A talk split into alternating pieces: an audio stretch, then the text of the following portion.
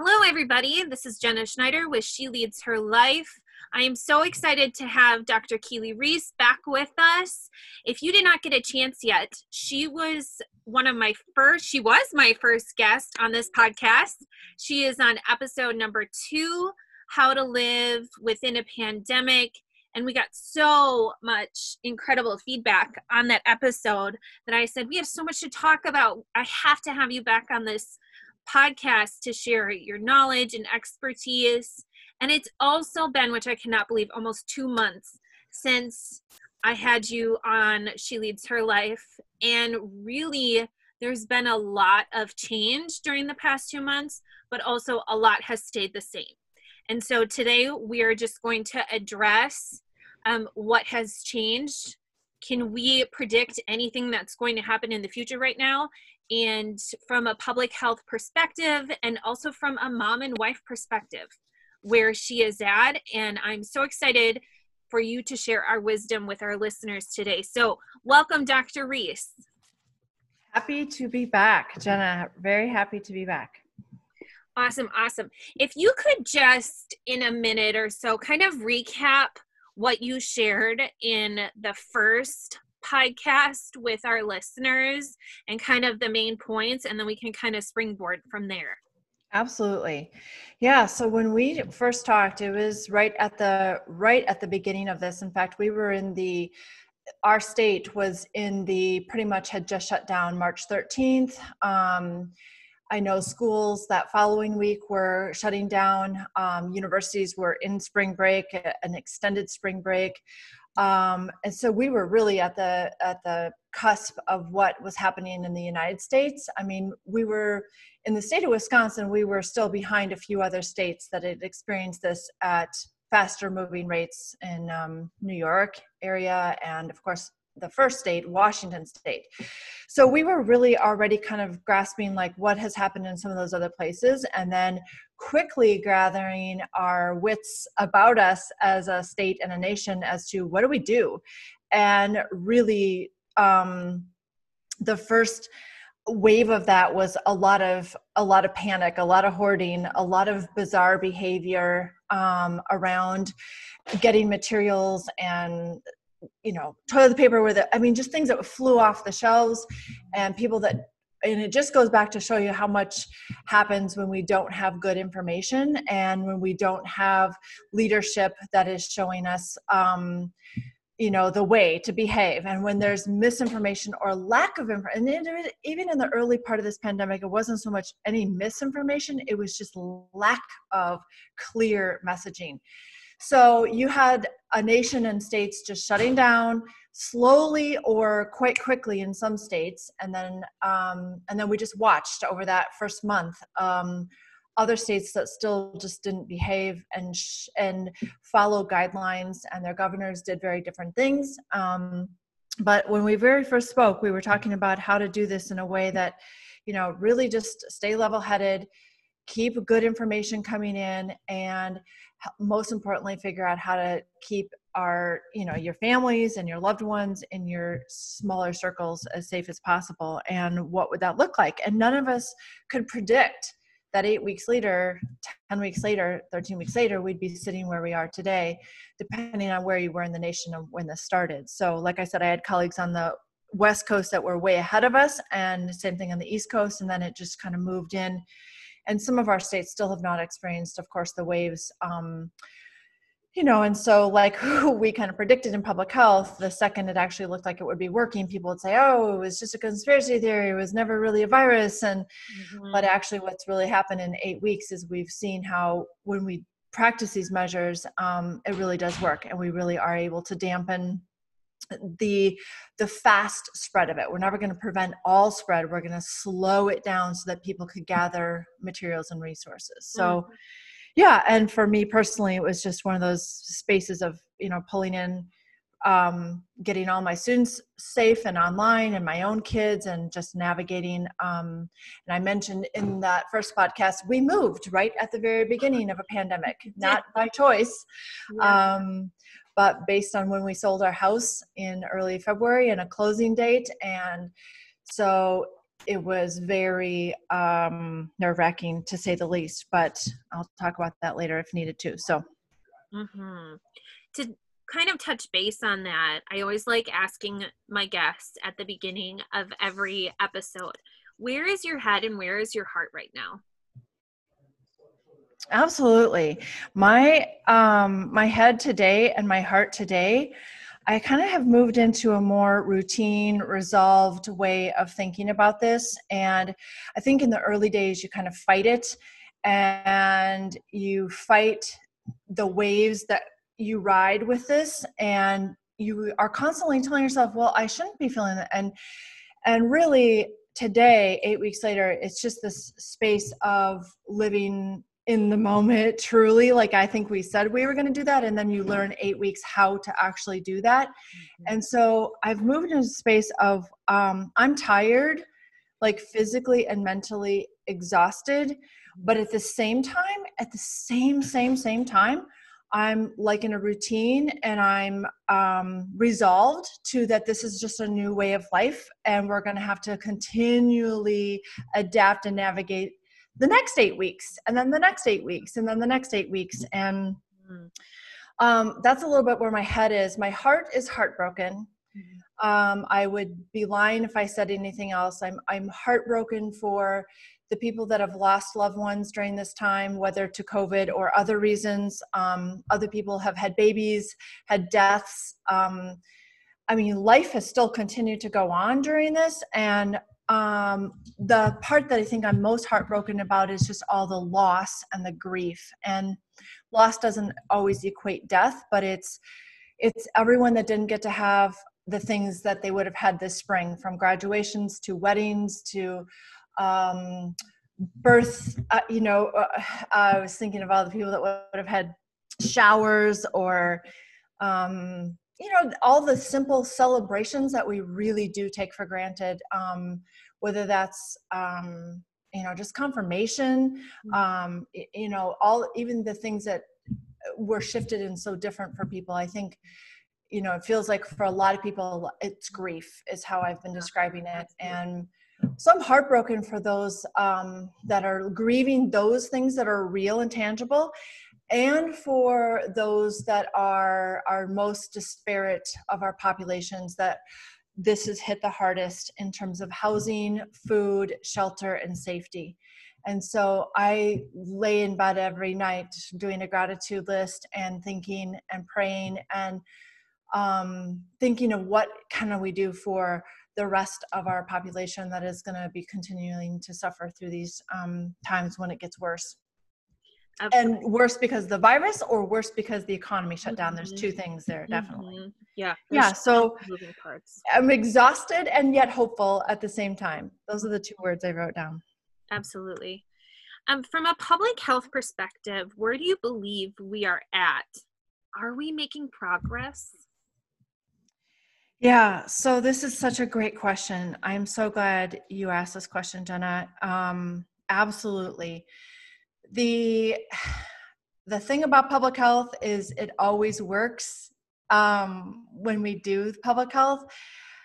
Um, and we have we have faced this for centuries in public health those of us who have been in public health um, and ancillary fields of medicine and healthcare and um, so right now we know that things are working when when people are practicing um, hand washing and this is universal for all viruses and diseases that are communicable. Um, when I first started in this profession 20 years ago, communicable diseases were not something on the emerging healthcare issues that we talked about. Mm-hmm. Um, it was always chronic illness, chronic illness, Absolutely. chronic illness.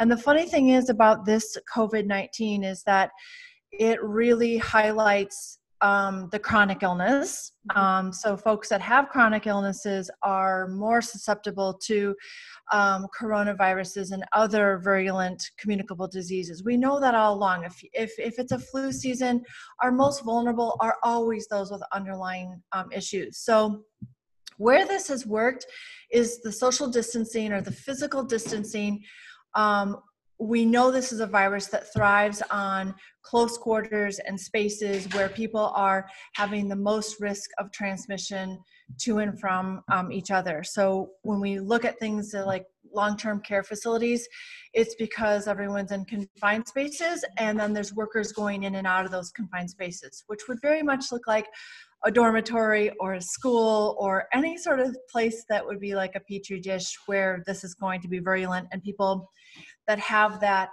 capacity to um, you know spread those air droplets. And so the physical distancing is working the hand washing is working the wearing of masks um, that just prevent the spread when we sneeze or cough or even talk.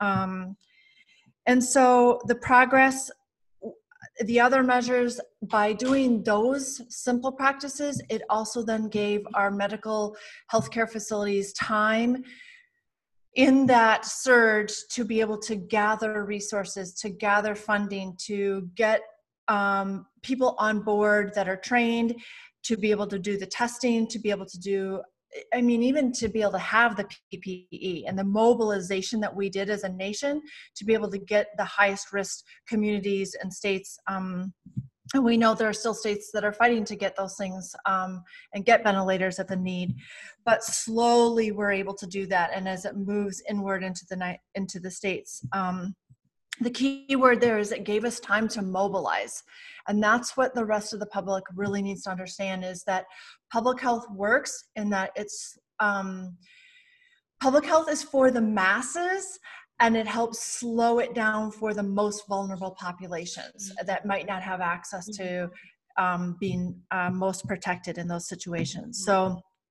it gave us the increase in ppe um, getting ventilators into places. And now we're we're seeing so much more um, about it that we need you know much more than those things. We need the dialysis. We need all of mm-hmm. the other um, uh, medical treatment and you know because we know so much more about the virus um, 13 14 15 weeks later. And so it also gave us time to do how look at housing and needs for kids. And when you shut down schools it, it just put a microscopic lens on how schools are such a function of our community and how they are such a safe haven for food, shelter, safety, on top of education. Um, and it gave us time to make sure that schools were able to get those things out to, and communities were able to mobilize getting food out to families and kids and so forth. So, yeah.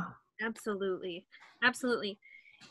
Dr. Reese, I know you have so many colleagues in public health across the country.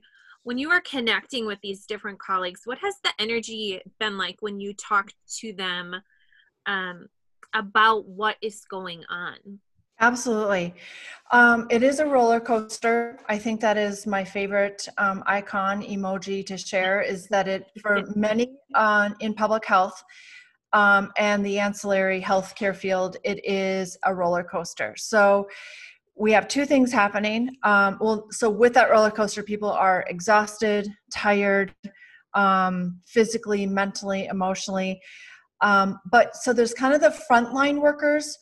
So that would include the healthcare workers and any public health folks that are on the front line interacting with other patients, other humans. So that the front line even looks different today. That is your grocery clerks, that is your folks at Home Depot. Um, the any of the you know frontline spaces that are commun- communication or transportation or mm-hmm. um, food or um, you know main um, like electrical services just things that keep the whole water air and functionality of a community going and then you have the behind the scene frontline workers that look like public health that are doing contact tracing that are doing things that our counties our state mm-hmm. um, our you know our teachers are that are kind of keeping things going but again they might be behind a computer screen they might be working from home. Same thing there just sheer exhaustion um, and riding a roller coaster. isn't it amazing? Um, so all of us back in the public health world like i think back to grad school which was a while ago now but i remember dr gilmore saying um, dr gilmore was one of our main professors along with Dr. Reese, and him talking about the importance of epidemiologists, as Dr. Reese would share, and all of it, right? And he would get so excited talking about epidemiologists and how many people actually know what an epidemiologist is now. No. Not necessarily something to laugh about, but in our field, right it it's been really eye opening to see the importance of these people that are tracking this virus. Yeah, and it has shed a whole new light on the the work that we do in public health and that people don't even again we're kind of one of those professions that you don't know who we are until you oh wow you did that and you protected our lives that way mm-hmm. um, and so it's shed some really great light on that and we've done a lot of highlighting of our alumni our alumni from our program let alone my colleagues across the nation um, it's just so hopeful and so while it's exhausting it's so hopeful to see such a community come together and mm-hmm. i have i have almost all of my alumni right now that are looking for work many of them over half of them are all being employed by mm-hmm. contractual contact trace um, mm-hmm. positions minnesota uh, wisconsin illinois mm-hmm. uh, you know all the way out to new york um, atlanta area and so it's really exciting to see them be able to do that and and i think one of the biggest things too that i see with a lot of the um, county and state um, public health folks I know that they ride the roller coaster of mm-hmm. um, you're just having to counter so much misinformation. I think they spend probably half or 75% of their day just responding to phone calls and emails and social media posts of really hateful, um, inaccurate um, information. And so you're they're just having to constantly mm-hmm. you know stay back with that and i was I was one of the things I was looking up. There's over 14,000 peer reviewed, refereed um, articles right now out about COVID 19 um, that have that are hitting databases. And so, I mean, like, that's just astronomical. And keeping in mind that this virus has only been um, in humans for six months, and the fact that across the globe people are um, publishing studies to help us fastly understand this. Then it takes the next layer of public health folks to gather that data from peer reviewed literature and resources and journals and then translate it to the public and to our politicians and people who make decisions about policy so in a lot of ways a lot of us as faculty have across the nation we've also been helping our county and and local health departments by sifting through that data because we have access to libraries and medical Absolutely. libraries and then we can sift through it quickly and then get it off to them at yeah. the county or state levels um, and then again it's the we have to translate it to one of the things that's been really eye-opening for our field too is to recognize we've always known that we have a very health literacy issue in our nation. I was going to say that. Yep. Um, and now it's just highlighted it even more that people just really don't understand health information and how to understand it and read through it and sift through really good mm-hmm. research and data and what's valid and what's reliable and and so, not only that but we're getting you know the time it takes to then review these documents COVID 19 is not a linear virus, it is constantly changing. So by yep. the time that you get done with a published document that could look very different two weeks ago yep. than different findings. 100%. 100% that is the unique aspect about this virus is that it is um, like many corona viruses it um, it's so unpredictable mm-hmm. and so it is um, and what we know about it has all occurred within six months because it didn't even exist in humans six months ago. So we're having to sift through so much information. And and the hard part is you can only learn from more mortality and mm-hmm. morbidity. And mm-hmm. so death and disease help us learn um, even more from it from other nations from other states. Um, you know we have 78000 deaths and growing in our nation um, 4 million um, cases of this virus globally. Um, and the, and as Jenna said, it's just one of the most unpredictable viruses right now. So the biggest thing that medical practitioners are facing is how to decrease the inflammation of it. We know that it's just this inflammatory virus, and it, mm-hmm. one of the most things in the last month is how it's causing blood clots. Mm-hmm. So that can hit anyone at any age a blood clot and death from. Um, and then that takes the virus from a communicable disease to then a chronic disease down the road. And so here you have a virus that is overlapping both entities. Exactly. And Jenny, you nailed it. That's exactly what um, I wanted to speak on a little bit is that it, it's, we call it from the brain to the toes. It is um, affecting the heart. Um, it absolutely surges the kidneys. Um, so when we were fighting to have ventilators in enough um, hospital um, facilities, now we're looking at dialysis shortages um, folks that can run dialysis centers. Um, we also know that it it just ravages the nervous system in, in really bizarre ways. So it starts with like some folks who will be asymptomatic will have something really unique happen with their taste buds or smells, and they just weeks after they've had the virus, they still don't have their taste buds back or their olfactory systems working um, as well.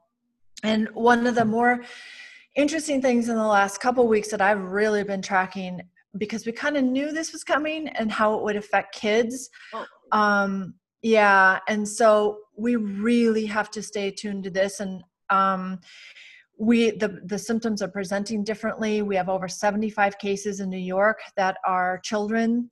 Um, and it often starts gastrointestinally. And so and the same thing in adults people that are coming in they look like they're having like stomach flu and something else and then recognize that it the virus um, i just got off of a, a call yesterday that with actually dr gilmore was on that call mm. but uh, we were talking about how gastrointestinal some signs and symptoms of where it's kind of residing in other people has been really interesting um, and i know there's been off i feel like i've yeah. been pretty calm in regards to the pandemic just a shout out to the people that lead the program at UWL. You guys trained us the importance of staying calm, especially in any type of pandemic. I mean, that was just drilled in our heads.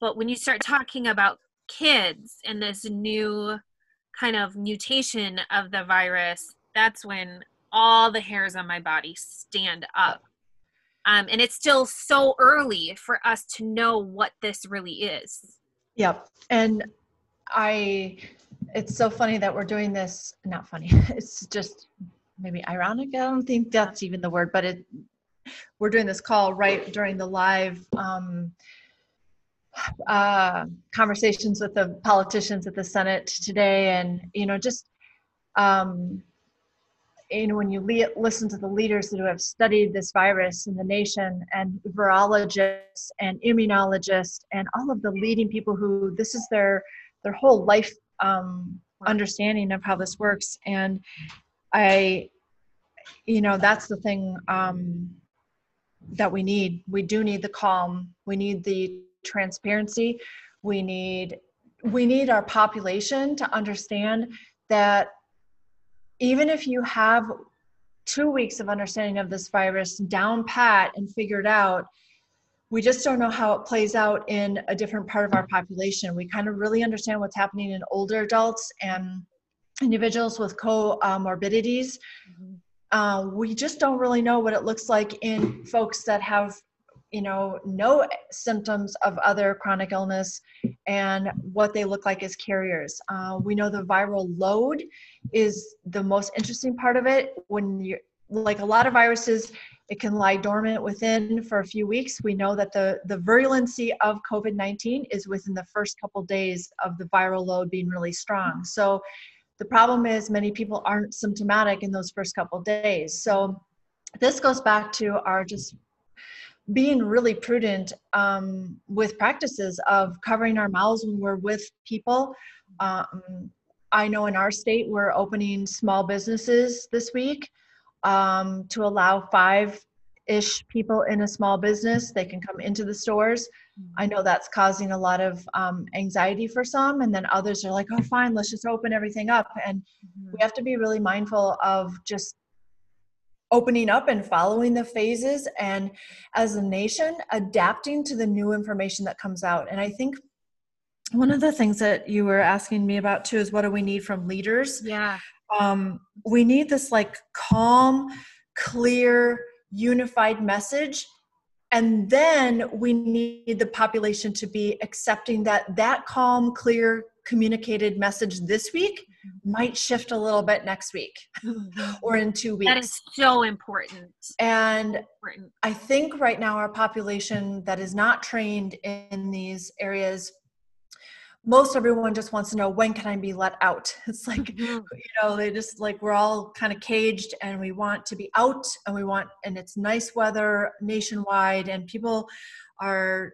sick and tired of not knowing when this is going to end. And that understandably, that is that is fair. People are exhausted they're worried they're fearful about money they're fearful about their businesses their jobs there many people have been put on furlough they've lost their jobs altogether.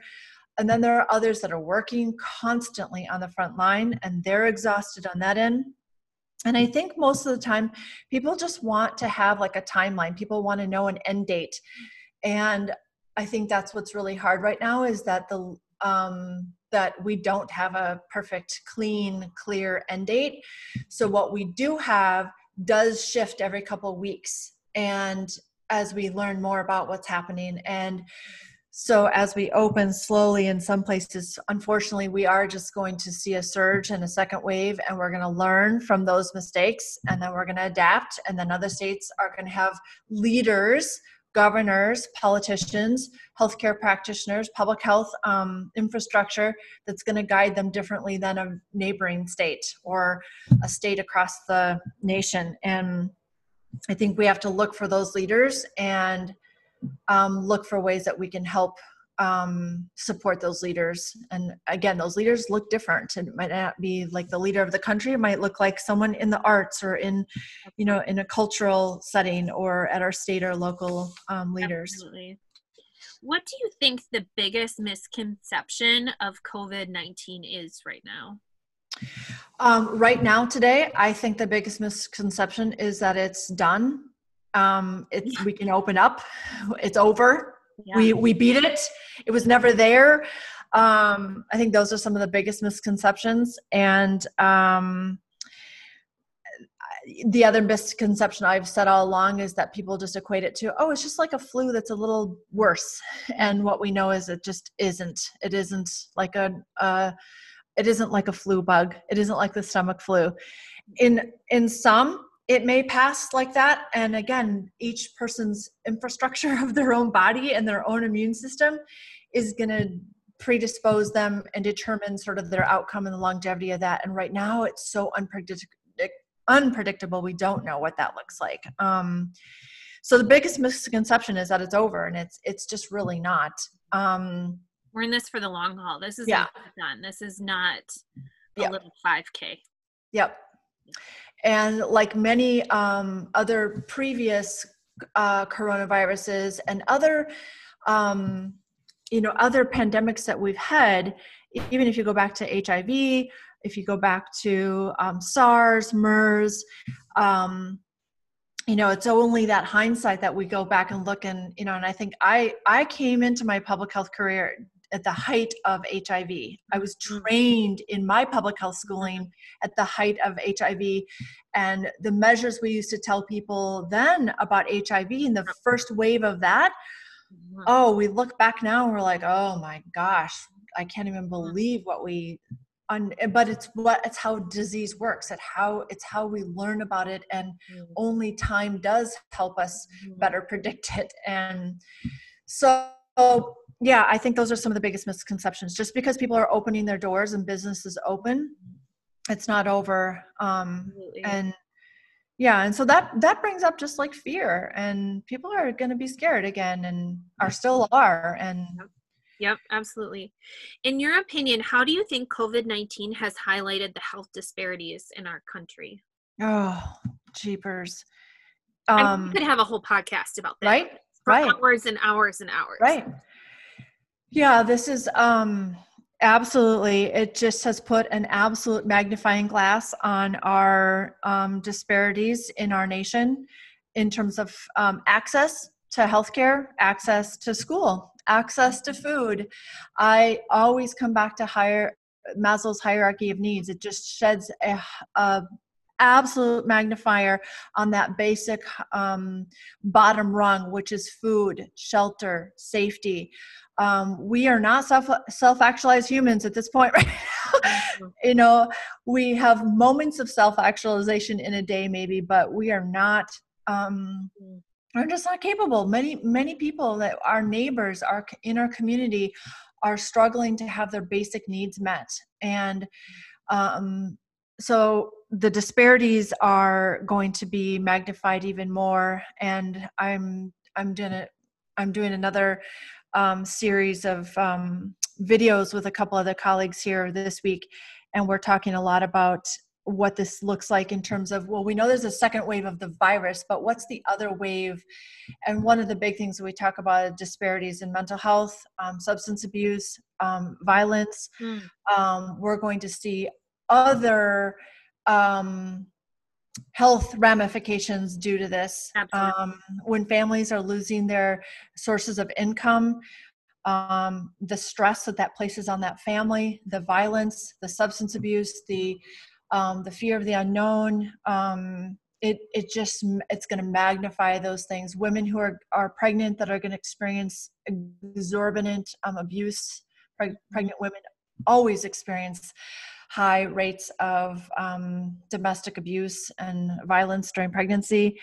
Um, so i one number one I, I also wanted to touch on the disparities of our access to just our you know our ability to exercise our our rights and our our um, you know so being able to make decisions politically and socially and so we see things that happen around um, states opening up voter polls when it's not necessarily healthy and safe ways to do that. And our state was one of the first ones that did that quite a few weeks ago. Um, all the way yeah so voter access mental health care. Um, we know our social workers and our mental health care workers are going to be in high demand. Um, they're having to adapt and do, I mean, telemed is just one thing that's interesting, I love, is that our rural folks are having so much more access to healthcare right now through telemedicine. Mm-hmm. It's just been outstanding. And just to highlight something, it would have took my husband probably, I don't know, six months to get in for a skin check for something that he was pretty worried about on his face right before this happened.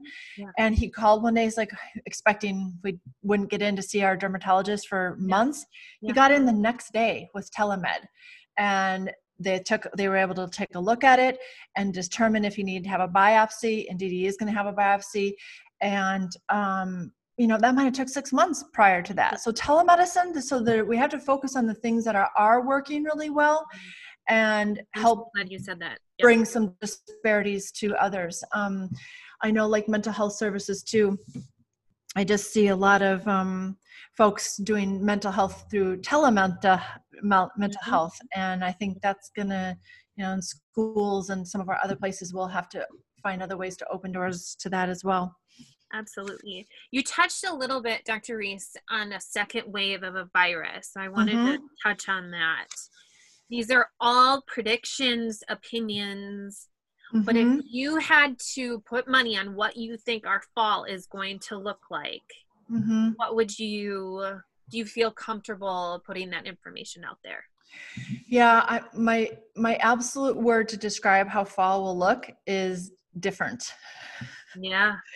Um, we 100% don't know due to the unpredictability of this virus. So I do believe that we are going to be open, but there's going to be um, incredible um, restrictions. And I think the next eight weeks are probably the most crucial. So, what I do know um, is I think by organizations, school districts, um, companies, you know, I'll just go with schools as an example you have to put hope out into the world. You have to give seniors or college students or who are employees an idea that, yep, we can open these parks or this, we can have this ceremony or this graduate, whatever it is, mm-hmm.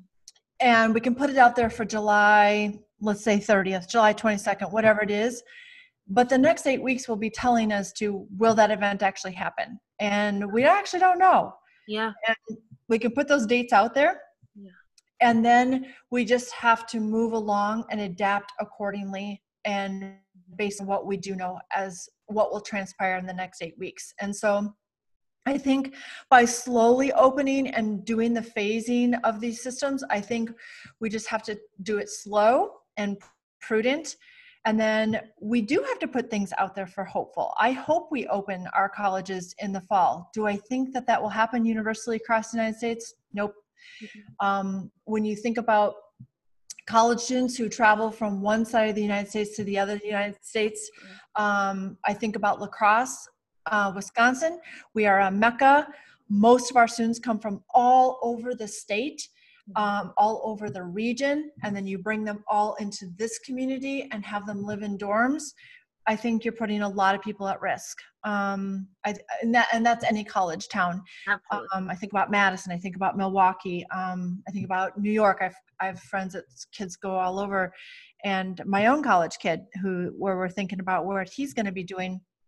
We are going to operate like yes, you're going to college in the fall, or yes, it's going to you're going to go back to school. Um, mm-hmm. however, it might look very different. And some of the schools that are opening right now in the um, EU mm-hmm. or in some of our southern states, mm-hmm. there we're going to learn from them. We're going to it's going to be a case study of Absolutely. what happens in this state or what happens in Europe. And when they reopen, we're going to have to take fervious notes mm-hmm. and watch those numbers. Um, and watch how that how they operated and what they did and, and so it might look like a hybrid um, we've heard anything from kids going on alternate days um, you know, so that there's less kids in a classroom. Mm-hmm. And K through 12, we've heard from universities being hybrid, where you're in class one day a week, the other day you're a hybrid online. We've heard other universities across the nation, small and big, that have just said hybrid for the fall, no matter what, yeah. online, no matter what, and then some that are opening up the doors. And um, I think they'll all have to adapt in the next eight weeks as it is. Um, but i'm i'm hopeful if we do things slow and prudent and we just really watch and learn um, as we have in the last eight weeks from it i think we'll be we'll be okay and as if we and in, those next eight weeks and 10 weeks and 12 weeks it comes back to not burning out and finding ways to mm-hmm. support each other and and uh, learn you know and really be able to set dates but adjust Absolutely. Set something out there, but then um, I was talking about um, cognitive reframing a lot and um, teaching people what that is. That's such a I do it all the time, every day, and I realize, oh wow, half the population doesn't know what cognitive reframing is. Yeah, share is, that. Share that with our listeners. Yeah, that concept of looking at something and cognitive means just the brain and how we think about something, and reframe just means put it in a different lens, um, put it in it, shift it, alter it. And this has been the last eight weeks has been a constant cognitive reframe. Things that we thought were, we had to reframe it. We thought we my kids would go back to school. We thought there would be a graduation May 22nd, and now we've reframe, reframe, reframe. Um, so and so it's cognitive reframing is a very a very important tool to help people prevent from um, burning out and, and getting to that overwhelmed state. And even those of us who know how to do it, it's it's a constant reminder, mm-hmm. hour by hour, sometimes that we, mm-hmm. um, even those of us in public health, we we go down the wormhole. We, mm-hmm. I definitely have days where I am in the fetal position and just worried. Um, those days are usually centered around where some infiltration of um, information yep. that stirs up fear yep. and the anxiety is real mm-hmm. um, turn on any news outlet right yeah right right any news outlet or someone in just since your social media worlds too i just encourage families to really clamp down restrict it allow only so much to come in have conversations about what they are seeing and reading and hearing um, and that's the adults too because early on we did that. I just had to self protect put this Absolutely. armor around and say okay i can only take in so much. Know where my sources are coming in from. Um, because of course now healthy boundaries uh, yeah. is what yeah. it yeah absolutely and we've had so many um, surges in the last few weeks of conspiracy theories and pandemic and Ugh. a lot of very bizarre um, behavior and it, it's born out of fear it's born out of misinformation health literacy i go back to that mm-hmm. um, it's born out of fear of loss of economy loss of their business their jobs mm-hmm. um, and and then it just kind of spreads yeah and, like a second virus right? It is like a second virus, yes. I have to ask you something a little bit off topic that I didn't even prepare us for. But yeah. I am constantly, when people find out that I have a master's in public health and that I coached at UW, you know what the number one question I get is? Is there going to be football in the fall? Living in Madison, Wisconsin, that is the constant question. And I continually give we really don't know a lot right now and um, that is a contact sport and is there any type of you know the ncaa is a massive massive organization and there are some universities that will be on the verge of bankrupt if yep. there are not students coming to class and if they do not have the revenue of their sports. do you have 100%. any insight to that? Yeah, absolutely. And being a part of the UW system for over, I don't know, 17 years now, 18 years now, um, that is a huge cornerstone of, of our UW system and neighboring states of Iowa or Chicago or mm. think of all of our other top 10. I have colleagues in Michigan and I have colleagues in Washington and and so and then working locally with a um, and then having a senior in track and mm-hmm. looking at colleges for you know um, sport and and and scholarships and scholarships Absolutely. that are based on being in person and and whether that look like music or academic you know or sport um, absolutely and so i mean you're going to see we know colleges this is one of the biggest things why um, colleges are not wanting to shut down or not be open in the fall is because the influx and when universities hear that if even if you're down 200 or 300 students freshmen coming in all students not even your athletes mm-hmm. i mean that all of that has this domino effect mm-hmm. on on every department on every campus and so you're and and not to i mean the economic impact of this is absolutely I mean, it's outside of my expertise, other than how the virus is connected to the economy and how the mm-hmm. economy is affected by the politicians' decisions. I mean, I understand it from that perspective and advocacy and policy route, but the economic impact for our universities and then for these students and their scholarships. I have really good friends that their kids are 100% were going on a scholarship or right. that had a year left of their scholarship and so. Campuses are having to defer that are and then each student that they lose as a incoming student um, that shifts in our economy. So where we saw students that might be going to let's say i'll just pick on local. If you were normally going to be going to La Crosse uw La Crosse some of those students are now going to go to an online two-year institution to do general education. So mm-hmm. it shifts in the economy. So like our western technical campus i predict will be booming. like booming. We already have seen and heard that that is happening um, as well as some of our other online institutions nationwide. Um, so again it'll just shift and divert in the economy and we will need more people and instructors and um, and that you know that it but but hands down in the coaching world and and just listening to my son's um, coach and um, a really good uh, colleague of ours who's very connected to football in this region um, who sends all his athletes all over the world and country for football scholarships um, it's it's really hitting hard on those universities and then of course those families and what will those students do. Yeah. And again when you have sports that you know golf versus football. Okay well yep we can probably golf yeah in the fall. Right. Students have golf scholarships versus if we have a you know basketball scholarship or i think about track even so different Yeah. than and so it's so in it's going to be so individualized and absolutely. every um, athletic division is going to have to make really hard decisions um, all the way from the professional all the way down to the collegiate all the way down to high school yeah absolutely all those high school athletes that are depending on scholarships and I know your son just graduated from high school and I know he's in the process of trying to decide what to do next year.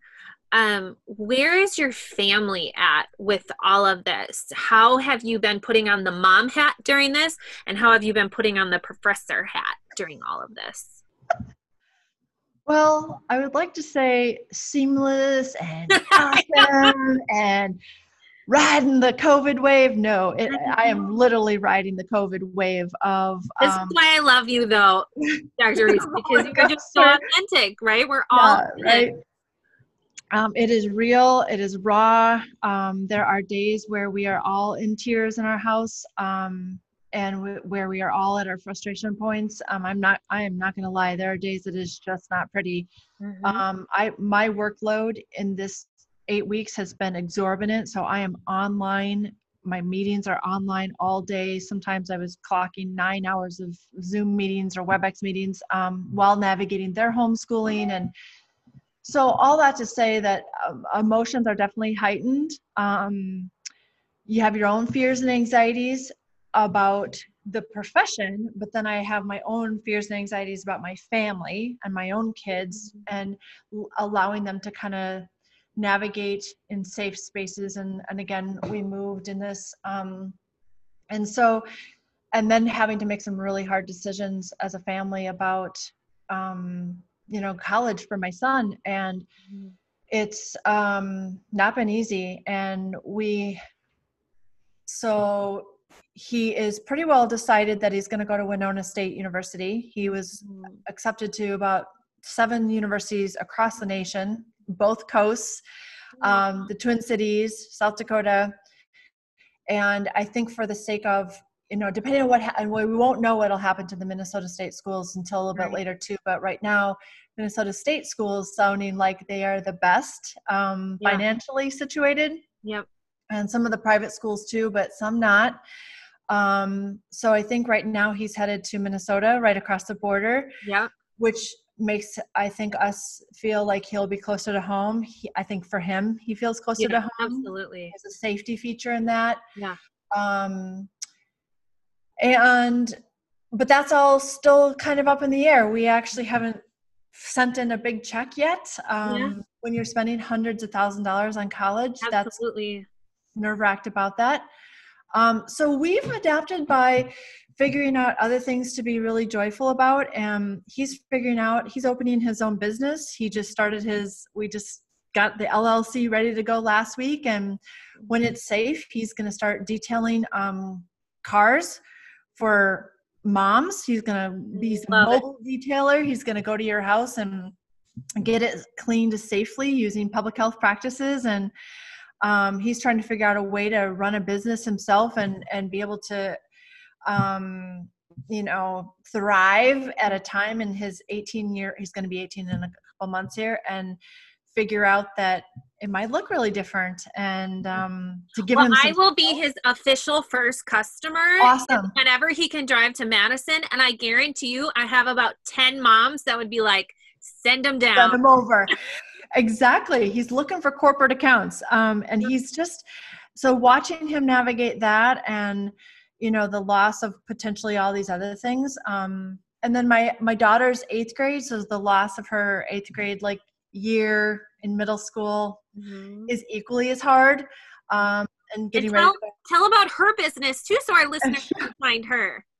Yeah, and then high school, she'll be going to high school next year, and um, she's she has maintained an incredible steady um, she's an e-commerce business. It's called boho and birch.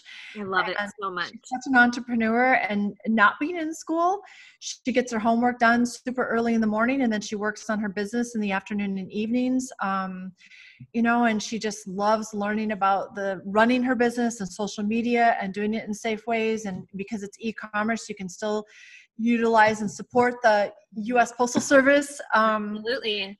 And I have ordered from Boho and Birch. Yes. I love it. And she's just such an entrepreneur herself, and so watching them both navigate that has been really joyful. Um, and all all of us see mental health professionals um, to get through this, uh, and we have operated that way. Um, I think it's important that kids have someone else to talk to besides their parents. Um, so I, am really proud of them for doing that. Um, this is not easy on marriages.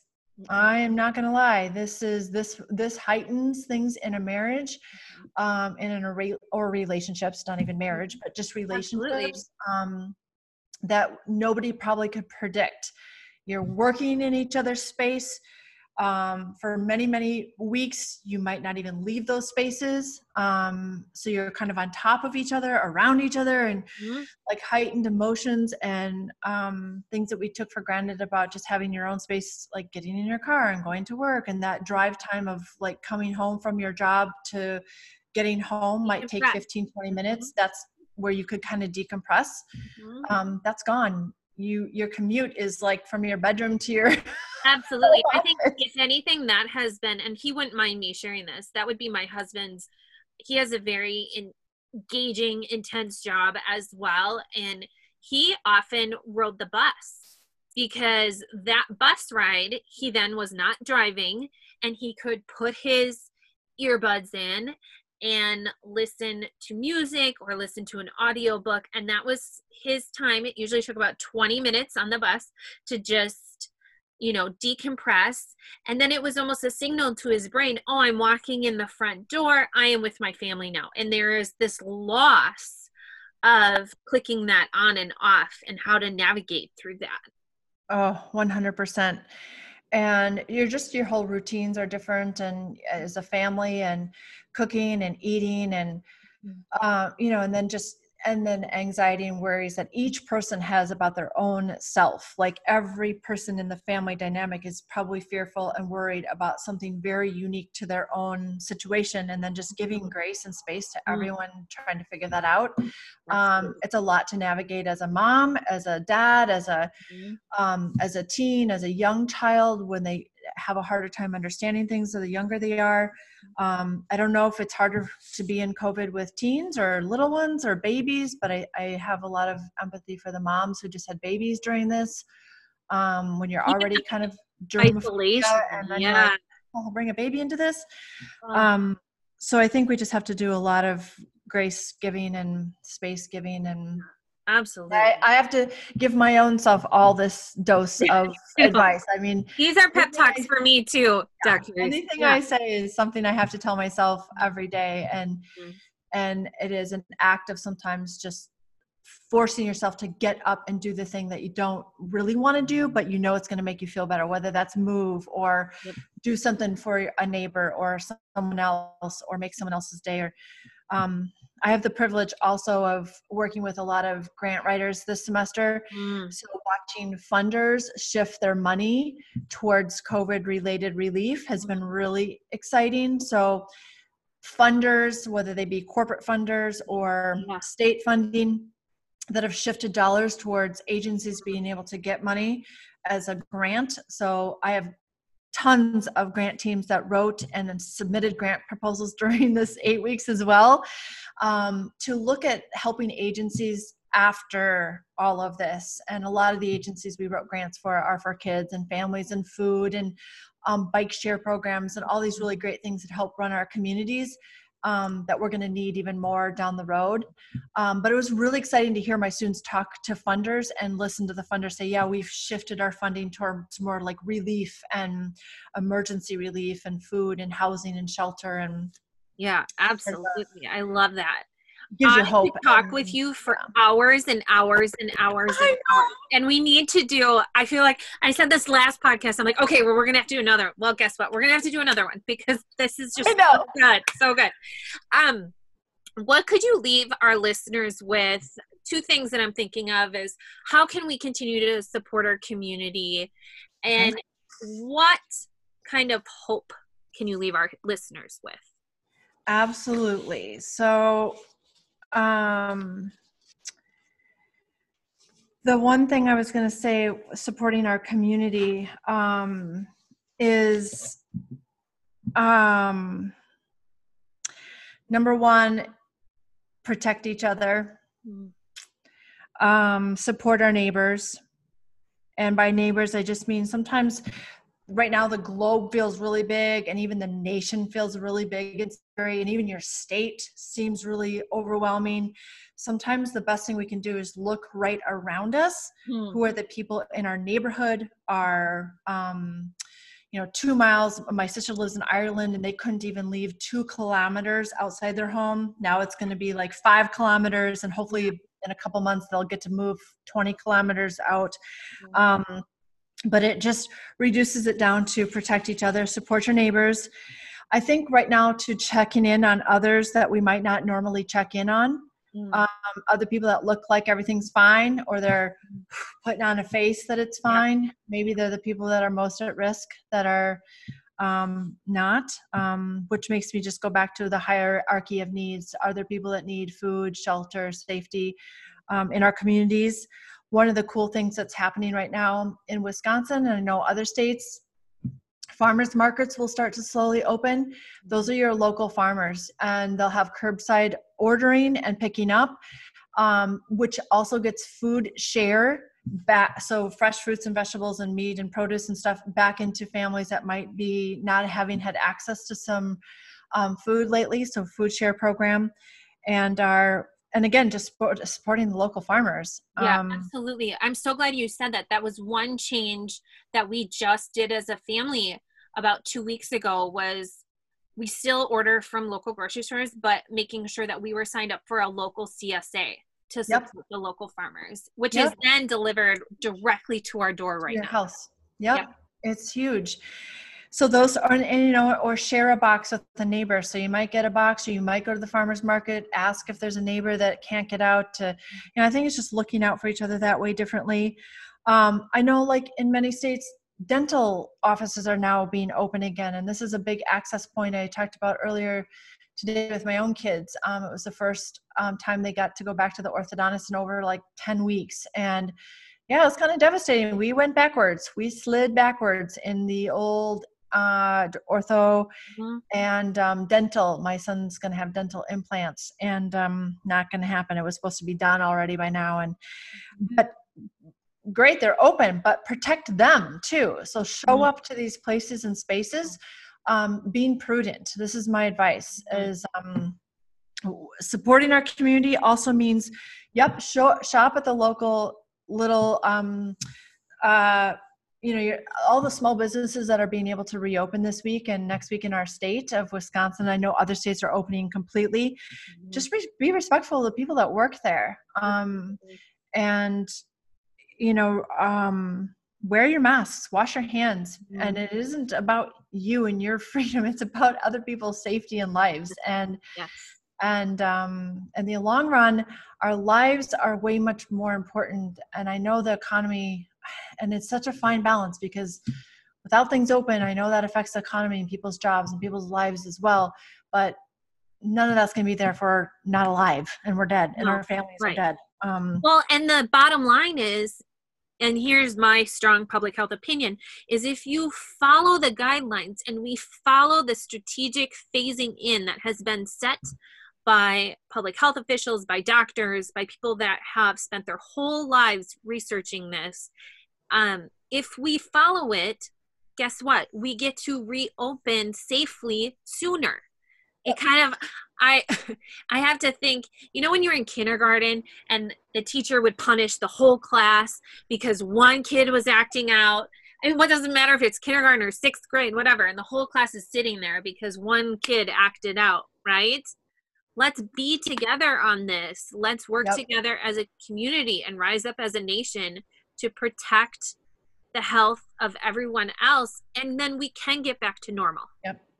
and that's what has to happen and unfortunately um um until that happens it's just it's going to get worse before it gets better and the i was going to say too that when we you know like a lot of the economy the when we can support the local folks that really helps. So if there's a book that you're going to order order it from a local bookstore versus the big box places that are going to rebound a little faster. Um, or if you're you know i think about all the folks that where one thing will shut down it, it provides one of the things i was going to talk about is on my recommendations part or the advice is like really think about being innovative and where one thing yep we're going to have loss. We're going to have businesses that shut down and it stinks. Everything stinks about it. Hmm. and acknowledging that i think is important. I need i wish our leaders would acknowledge that and just offer support and advice and empathy for that because that is where people are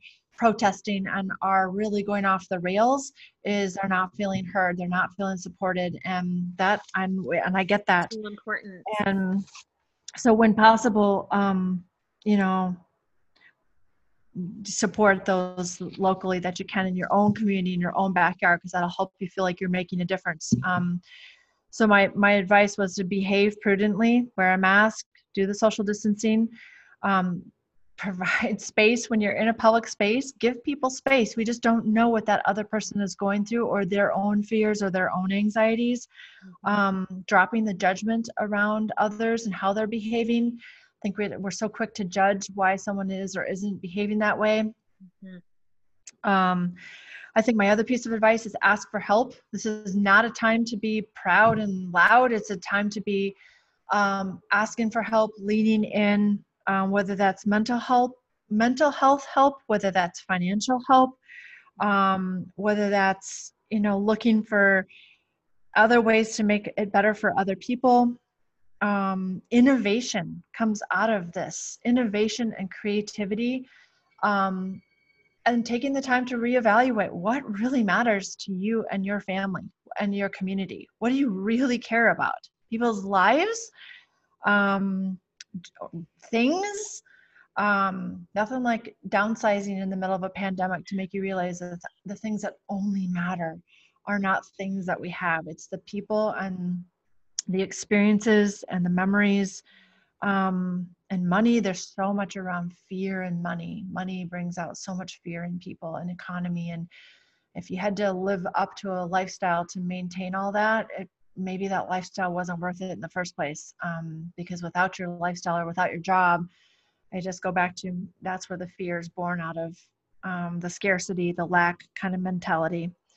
Um, and then my last thing is just be kind be gentle with yourselves during this um, giving yourself grace and giving others space and grace to just everyone's going to melt down at their own times. Luckily in my family we all kind of have our waves of melting down in different days. Thank goodness. Um, there'll probably be a day where we all four lose it in the same day but Yeah. um, same thing in your colleagues like you that you work with or your community there's going to be waves of people that are going to be really low and experiencing loss and grief um, due to death and whatever or financial loss Mhm. then others that are we're going to need to celebrate the good things that are happening to other people during this too um, so being kind just we never know where people are at with it Absolutely. Well, thank you so much, Dr. Reese, for being on She Leads Her Life again. Um, I had many people reach out to me and say, You have to have Dr. Reese back on. Oh, And so I may just have to twist your arm every two months or so to have you Absolutely. as a guest. You shared so much poignant wisdom, and I know it will really impact a lot of our listeners for good. So thank you so much. Continue doing what you're doing. You have always made an impact on so many people's lives, and I truly thank you from the bottom of my heart for Thank always you. doing and being you. So Mm. thank you. Thank you, Jenna, and thanks for um, leading these podcasts. They're great. Um, same here. I've been sharing and it's just such a great on a walk or a run or just something else to listen to. And you've brought on some amazing women and other leaders. It's been really great to hear. So keep doing what you're doing. Thank awesome. you. Thank you so much. And thanks everyone for listening.